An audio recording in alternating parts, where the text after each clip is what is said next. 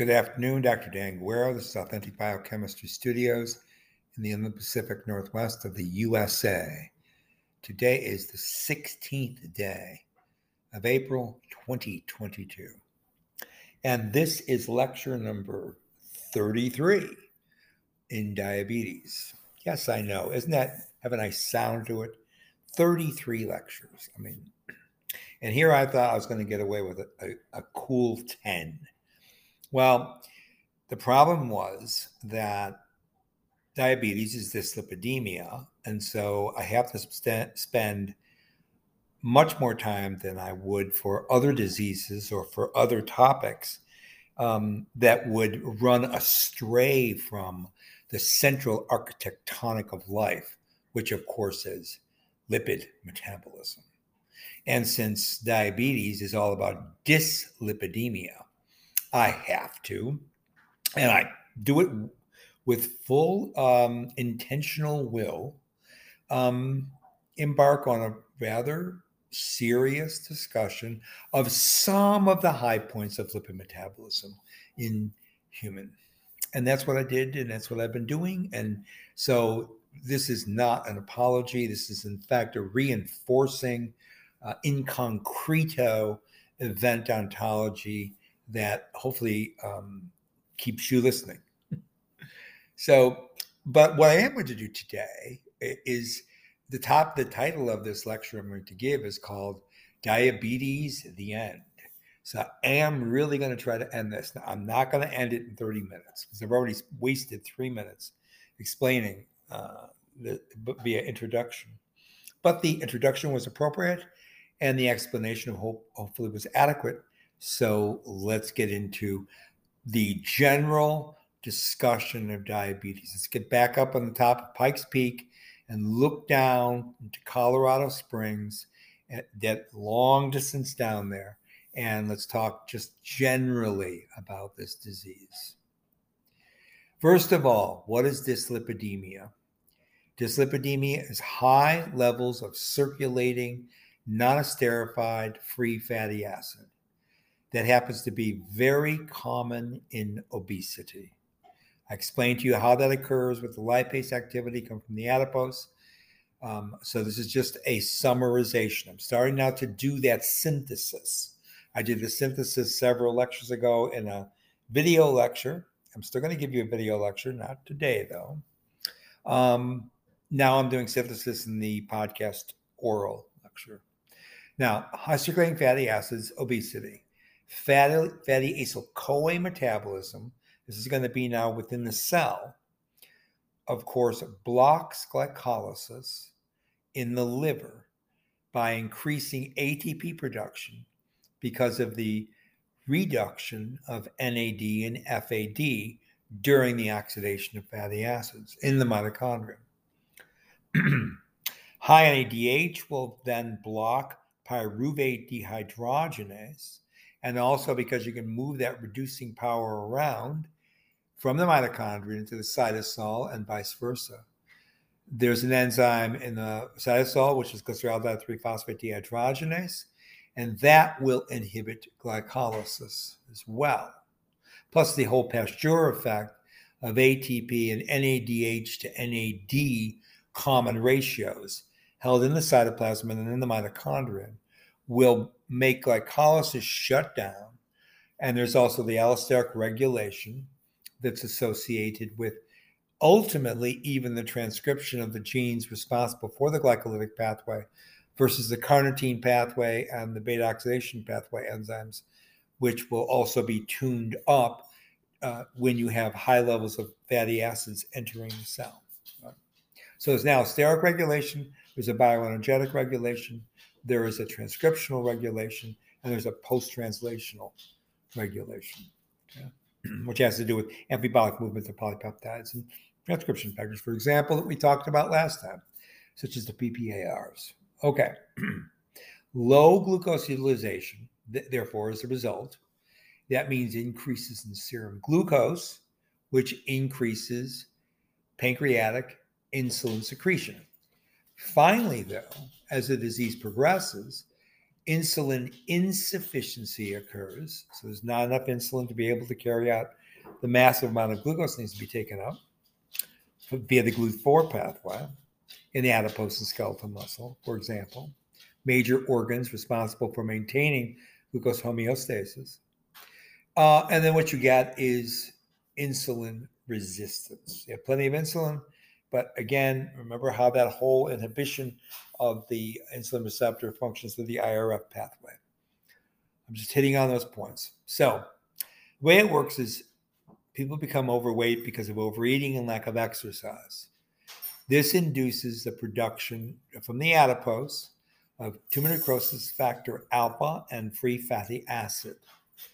This will induce insulin resistance throughout the body where insulin is required for glucose dependent uptake.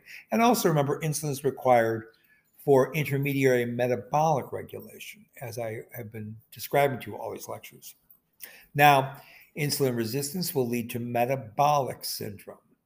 That means high levels of insulin. So, ins- uh, you're going to have hyperinsulinemia.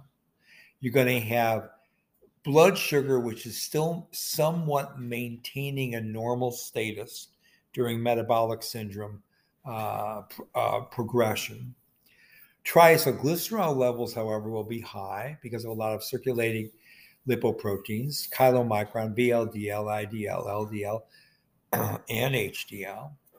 But the HDL will be necessarily lower because the reverse transport of lipids back to the liver will be inhibited because of all of the incoming amount of lipid in circulation from the adipose and all that lipase activity.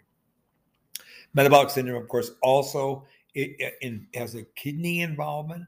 So you're going to have uh, the whole angiotensin renin pathway becoming corrupted, and this is going to lead to high blood pressure. Okay. Pancreas will still compensate, though, at the level of metabolic syndrome.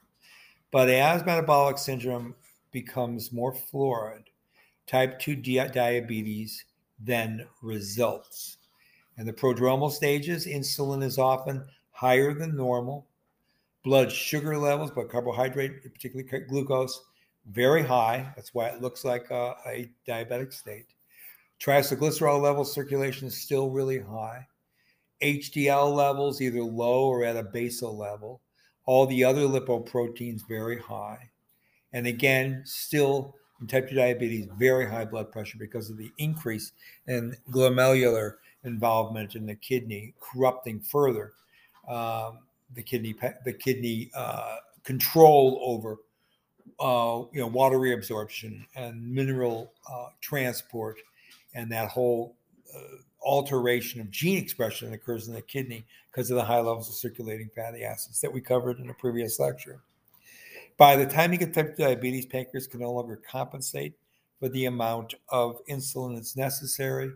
Uh, and that's because the pancreas is being bombarded with high circulating glucose, high circulating insulin, and high circulating non esterified free fatty acid, all of which work to inhibit insulin secretion. So that gives you the the overview of how you get to the from the uh, healthy to the diabetic state. Now remember that the regulation of glucose metabolism involves hormones. Insulin, of course, is synthesized in the pancreas by the beta cells, those islet cells of Langerhans. Those are specific uh, cells that you find in the pancreas when it's functioning in its endocrine uh, way pancreas is also an exocrine or, organ involved in digestion. You know about that too from previous lectures. So the beta cells produce proinsulin, the alpha cells produce glucagon, the delta cells produce somatostatin, which helps regulate both of those hormones. And so called F cells produce another pancreatic polypeptide, which regulates the expression, secretion of all of the endocrine hormones, as well as a lot of digestive enzymes. Okay, so at the hormonal regulation level, there's ingestion of nutrients. It stimulates the release of glucose dependent insulinotropic polypeptide, that's GIP, and also it stimulates glucagon like peptide 1, GLP. So you've got insulin, GIP, GLP 1. Now, those like GIP and GLP 1 come from cells that are in the gut. And what those two peptides do, GIP and GLP 1, is they stimulate further the production of insulin eh, back at the pancreas, and they inhibit the transcription and, of course, secretion of glucagon.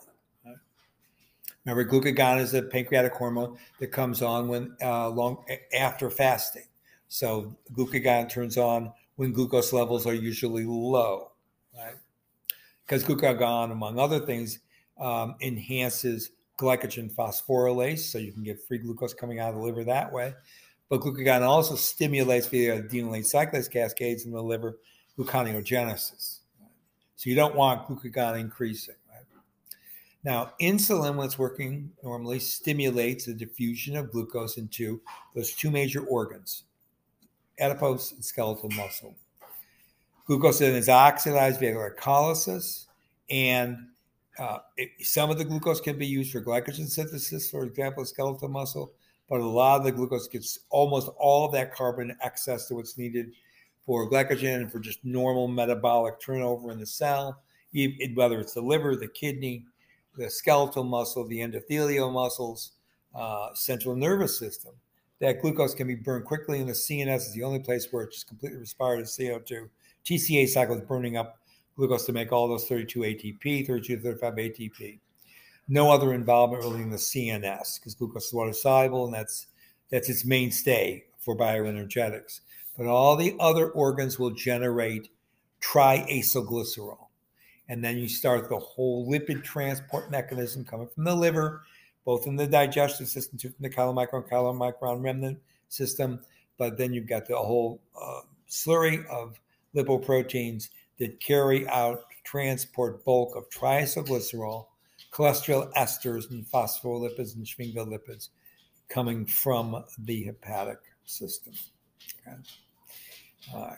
Now, in the fasting state, glucose is produced by glycogen breakdown, that's glycogenolysis, but also by, via gluconeogenesis. And remember, that's from non carbohydrate precursors, and no fatty acids cannot in, introduce carbon into gluconeogenesis. Glycerol can, but no fatty acids can. Of course, cholesterol neither, uh, because its degradation pathway doesn't involve any carbon. Uh, that could be utilized for gluconeogenesis. So basically, we're talking about lactate and amino acids, uh, pyruvate, of course, but those are all interconvertible. So glucagon is responsible for most glucose production in the fasting state via those two methods, glycogenolysis and gluconeogenesis. There are other counter-regulatory hormones, you know, corticosteroids, growth hormone, catecholamines, and those essentially all augment gluconeogenesis, or at least glucose stimulates glucose production into the circulation. What about exercise? Exercise, initially, insulin levels drop upon strenuous exercise, and both glucagon and catecholamine levels increase because of all the glucose being pulled out of serum, out of circulation. This will then increase the production of free fatty acids, and then that will stimulate glycogenolysis. So there's a rise in glucose to meet energy demands during exercise. This is the Cori cycle, alanine cycle you've heard me talk about. Muscle tissue increases in metabolism of glucose as exercise continues, increasing insulin sensitivity and maintaining uh, those basal normal blood glucose levels in the presence of lower insulin levels. So the two are in constant uh, dynamic. During a stress response, you get stress hormones. This can be a psychological stress or this can be a physiological stress. Uh, corticosteroids are common during, for example, major depressive disorder and general anxiety disorder, and schizophrenia, and bipolar disorder. So, corticosteroids are generated from that kind of stress as well as from stress from, uh, again, any number of things that can cause bodily stress, overexertion, uh, tissue damage, accidents, uh, anything that's going on that could cause a pathology will induce the production of stress hormones. And we went through that whole series of pathways coming through this, the HPA axis and whatnot a while back as well. So I'm not going to repeat myself. Corticosteroids, catecholamines are stress hormones. They will also increase the production of glucose in the liver, so they'll enhance gluconeogenesis, just like glucagon does. Uh, and so glucagon keeps on getting generated from the pancreas. And so you basically then drive all reactions to make more glucose during stress. Catecholamines actually also increase the production of free fatty acids because they induce lipolysis. And but they inhibit catecholamines inhibit glucose uptake in the periphery, trying to maintain glucose only for the central nervous system during the stress response. All of the events I just mentioned to you during prolonged stress will lead to hyperglycemia. And you can usually study this after postprandial ingestion of a carbohydrate. Type 2 diabetes is the most common form of diabetes now, probably almost 90% of it. Non Caucasian elderly seem to be disproportionately affected, although the, the way that there's a distribution within the population is very complex. The most common risk factor for generating type 2 diabetes is not genetic. It is, yes, it has an epigenetic uh, involvement, but the number one criterion is obesity. A second risk factor is aging, but usually aging is associated with putting on depot fat. And then another aspect of obesity and aging that come together is sedentary lifestyle. All of those are risk factors for T2D, type 2 diabetes, uh, mellitus. Insulin resistance then generates, I just explained to you that. Uh, you get beta cell dysfunction. I told you how that happens. And then basically it looks like there's a relative deficiency in insulin, when really that's not the cause of it. Now, I'm reminding you again of some of the intermediary pathways that you must keep in mind because you are becoming biochemists, or if maybe not becoming one, but you want to become a biochemist, right? You want to be knowledgeable in this uh, grandfather of all scientific disciplines. Remember when glucagon or epinephrine bind to their plasma membrane receptor? Epinephrine is classical catecholamine, right? HPA axis. What glucagon and epinephrine do is turn on the activi- activity of adenylate cyclase. Adenylate cyclase makes cyclic AMP. Cyclic AMP then breaks, uh, causes a dissociation of a tetrameric protein to a dimeric protein, and then ultimately you turn on protein kinase A. Protein kinase A phosphorylates multiple enzymes, which can then control the following. Because of glucagon and epinephrine, you get an increase in glycogenolysis. You get an increase in gluconeogenesis. At the same time, you get a decrease, a tanking, I call it, of glycolysis and lipogenesis. This has to do with the direct activity of PKA, protein kinase A, after cyclic AMP production. What else can I tell you? Okay. AMP kinase shuts down ATP requiring processes and stimulates ATP producing metabolism.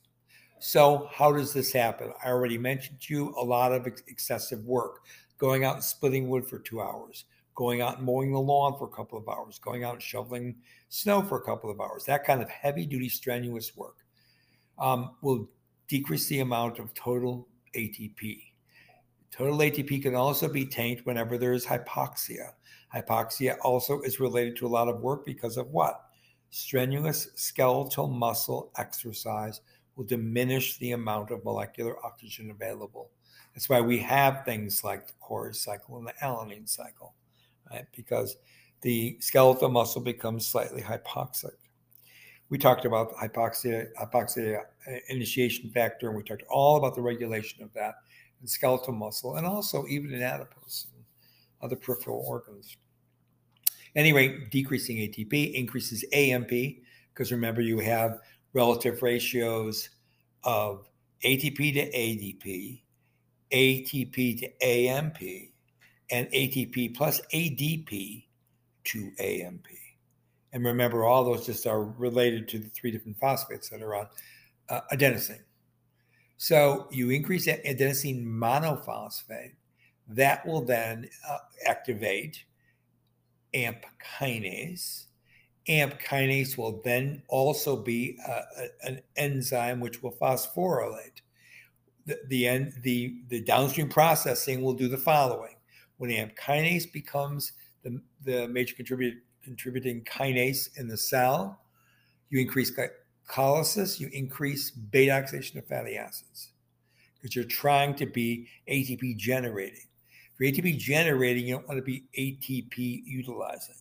So AMP kinase uh, was functioning to phosphorylate a series of enzymes that act again in signal transduction cascades intracellularly, we'll tank gluconeogenesis, will tank protein synthesis, that's the mTOR AKT pathway, for example, tank lipogenesis, that's the whole fatty acid synthase, acetylglycocarboxylase, um, but also cholesterologenesis, right? HMG-CoA reductase, for example. All of those are shut down because all of those are anabolic ATP requiring systems. If ATP is low, you are, you are catabolic, not anabolic. Now, when insulin binds to its receptor, it is a negative effector for the fork transcription factor. When the fork transcription factor normally works, it works on the IRE. The IRE is the insulin response element. So, again, insulin blocks that. Okay. So, this would result in when insulin binds and it blocks the 4K, 4K transcription factor at the, at the level of the insulin response element in nucleic acid for chromatin remodeling, where there are genes that code for glucogenic and fatty acid oxidation genes, you're going to decrease those genes that are expressed that are involved in gluconeogenesis and decrease those genes that are responsible for beta oxidation. Okay. At the same time, you will positively, insulin will positive through the IRF, positively turn on the SREBP1C, that's the steroid response element binding protein, as a transcription factor. It will bind to the SRE, it's a steroid response uh, element, uh, acting to turn on lipogenic genes, so you'll get an increase in lipogenesis. And we already told you what those are, right? Acetylcarboxylase, fatty acid synthase, synthase, and all the glycerol lipid and sphingolipid metabolic enzymes, the ones that are anabolic. Glucose itself will also work through a transcription factor called the carbohydrate response element binding protein. And that will directly work on the carbohydrate factor response element, which is again cis acting DNA elements. All of these elements I'm telling you about too can also be epigenetically modified. Just keep that in mind. And they are regularly. Um, that the the carbohydrate response element uh, then when it binds to the binding protein because of glucose uptake will turn on lipogenic genes and so you get an increase in lipogenesis. So insulin in, uh, in, involves the synthesis of lipids because glucose is converted to lipid, storage depot triacylglycerol neutral lipid in particular. What does fatty what do fatty acids do? Well, for PPAR alpha, that's peroxide proliferated expedited receptor alpha, which we talked about just yesterday, um, it will bind to the peroxide proliferator receptor elements. For the mitochondria, FOX genes, that'll increase fatty acid oxidation. For the PPRE, you also do peroxisomal uh, uh, FOX genes, fatty acid oxidation genes, further increasing fatty acid oxidation. Then the peroxisomal uh, beta oxidation involves the breaking down of very long chain polyunsaturated fatty acids. I have mentioned that several times. PPAR alpha finally then also works on ketogenesis transcription, uh, again binding to the response element, PPRE, and you get all of the enzymes involved in acetoacetate and beta hydroxybutyrate production. And you're going to need that because you're making a lot of acetyl CoA because you're doing a lot of fatty acid oxidation. So fatty acids coming in, they're going to get oxidized, right? Broken down to acetyl CoA. Acetyl CoA, if this is the liver, this is where we're talking about in the liver here, um, then you're going to get the liver to produce ketone bodies, acetoacetate beta hydroxybutyrate. Now, what does cortisol do? Okay, I'm going to take my time here. This is an overview, right? Oh, we got time.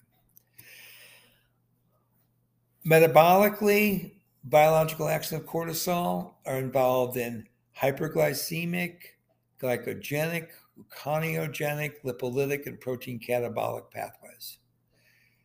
So basically, insulin antagonism in the muscle and adipose tissue. Uh, cortisol also inhibits bone formation and stimulates bone resorption. cortisol is necessary for vascular response to the catecholamines. Cortisol is generally anti inflammatory. That's why people get steroid shots when they have high inflammation, for example, in skeletal muscle or in ligature. Uh, cortisol, besides being anti inflammatory, overall suppresses the immune system. That's at the level of differentiation of leukocytes and lymphocytes. I've talked about that a great deal as well. I'll just mention it here. Uh, cortisol will inhibit the antidiuretic hormone secretion and action. So, this again is a, a mechanism that controls water reabsorption in the kidney. Cortisol stimulates gastric acid secretion for digestion. It's necessary, cortisol, for integrity and function of the GI tract. It stimulates red blood cell production in the bone marrow. It alters, of course, mood and behavior. And um, again, it, its lipolytic effects are coincidental with the catecholamines. Okay? Because those are other stress hormones. Now, when insulin binds to its receptor, it, it, it, activates via phosphorylation. Remember, the tyrosine kinase uh, autophosphorylation of the receptor, ultimately causing the phosphorylation of uh, insulin response substrate, IRS, which then induces phosphorylation of phosphoinositol 1,3 bis kinase. The PI3 kinase then activates protein kinase B, AKT, as well as P protein kinase C, excuse me, delta. And both of those protein kinases then will stimulate glucose transport. Okay. Now, when glucose transport is inhibited, ceramide is associated with that inhibition. Now, ceramide again is a is an acylated sphingosine sphingolipid, right? And it's acylated on that nitrogen atom that was delivered from serine fusing to the palmitate when the sphingosine base was first generated during de novo synthesis. So ceramides then are involved in membrane lipid raft transport mobilization of such things as receptors and voltage gated channels of all things to the plasma membrane and also moving around a lot of uh, protein and enzyme machinery that you find embedded in membranes. So membrane lipid rafts are primarily composed of ceramide and cholesterol. So the relative ratios of ceramide to cholesterol and which fatty acids are bound in the amide linkage in ceramide play a major role in the kind of proteins that get sorted by that membrane lipid raft mechanism. In this case, when you have a lot of ceramide that is in direct association, this is important because it's an in situ effect near the insulin receptor and the IRS, the substrate for insulin phosphorylation. That ceramide in that portion of the plasma membrane will inactivate protein kinase C and protein kinase B. Okay. And it will not allow for glucose transport, it will inhibit it. That's the important thing. Ceramides also, as they simply build up, not in an uh, episodic way, but in a chronic way, will also um, uh, not allow for um, protein kinase B to be activated because there is an active phosphatase, the protein phosphatase P2, PP2A, which is tuned up um, because of ceramide chronically associated in plasma membrane lipid rafts that are not mobilizing in and out. You get a buildup of ceramide in endomembranous systems where it's generated, as we're lipid metabolism occurs endomembranously, particularly mitochondria and plus particularly Golgi apparatus, peroxisome, um, all of those in, intracellular organellar systems. And so buildup of ceramide corrupts that whole pathway for insulin activation. It's Dr. Dan Guerra on the 16th of April 2022. Wishing you a very happy Easter Saturday. Bye for now.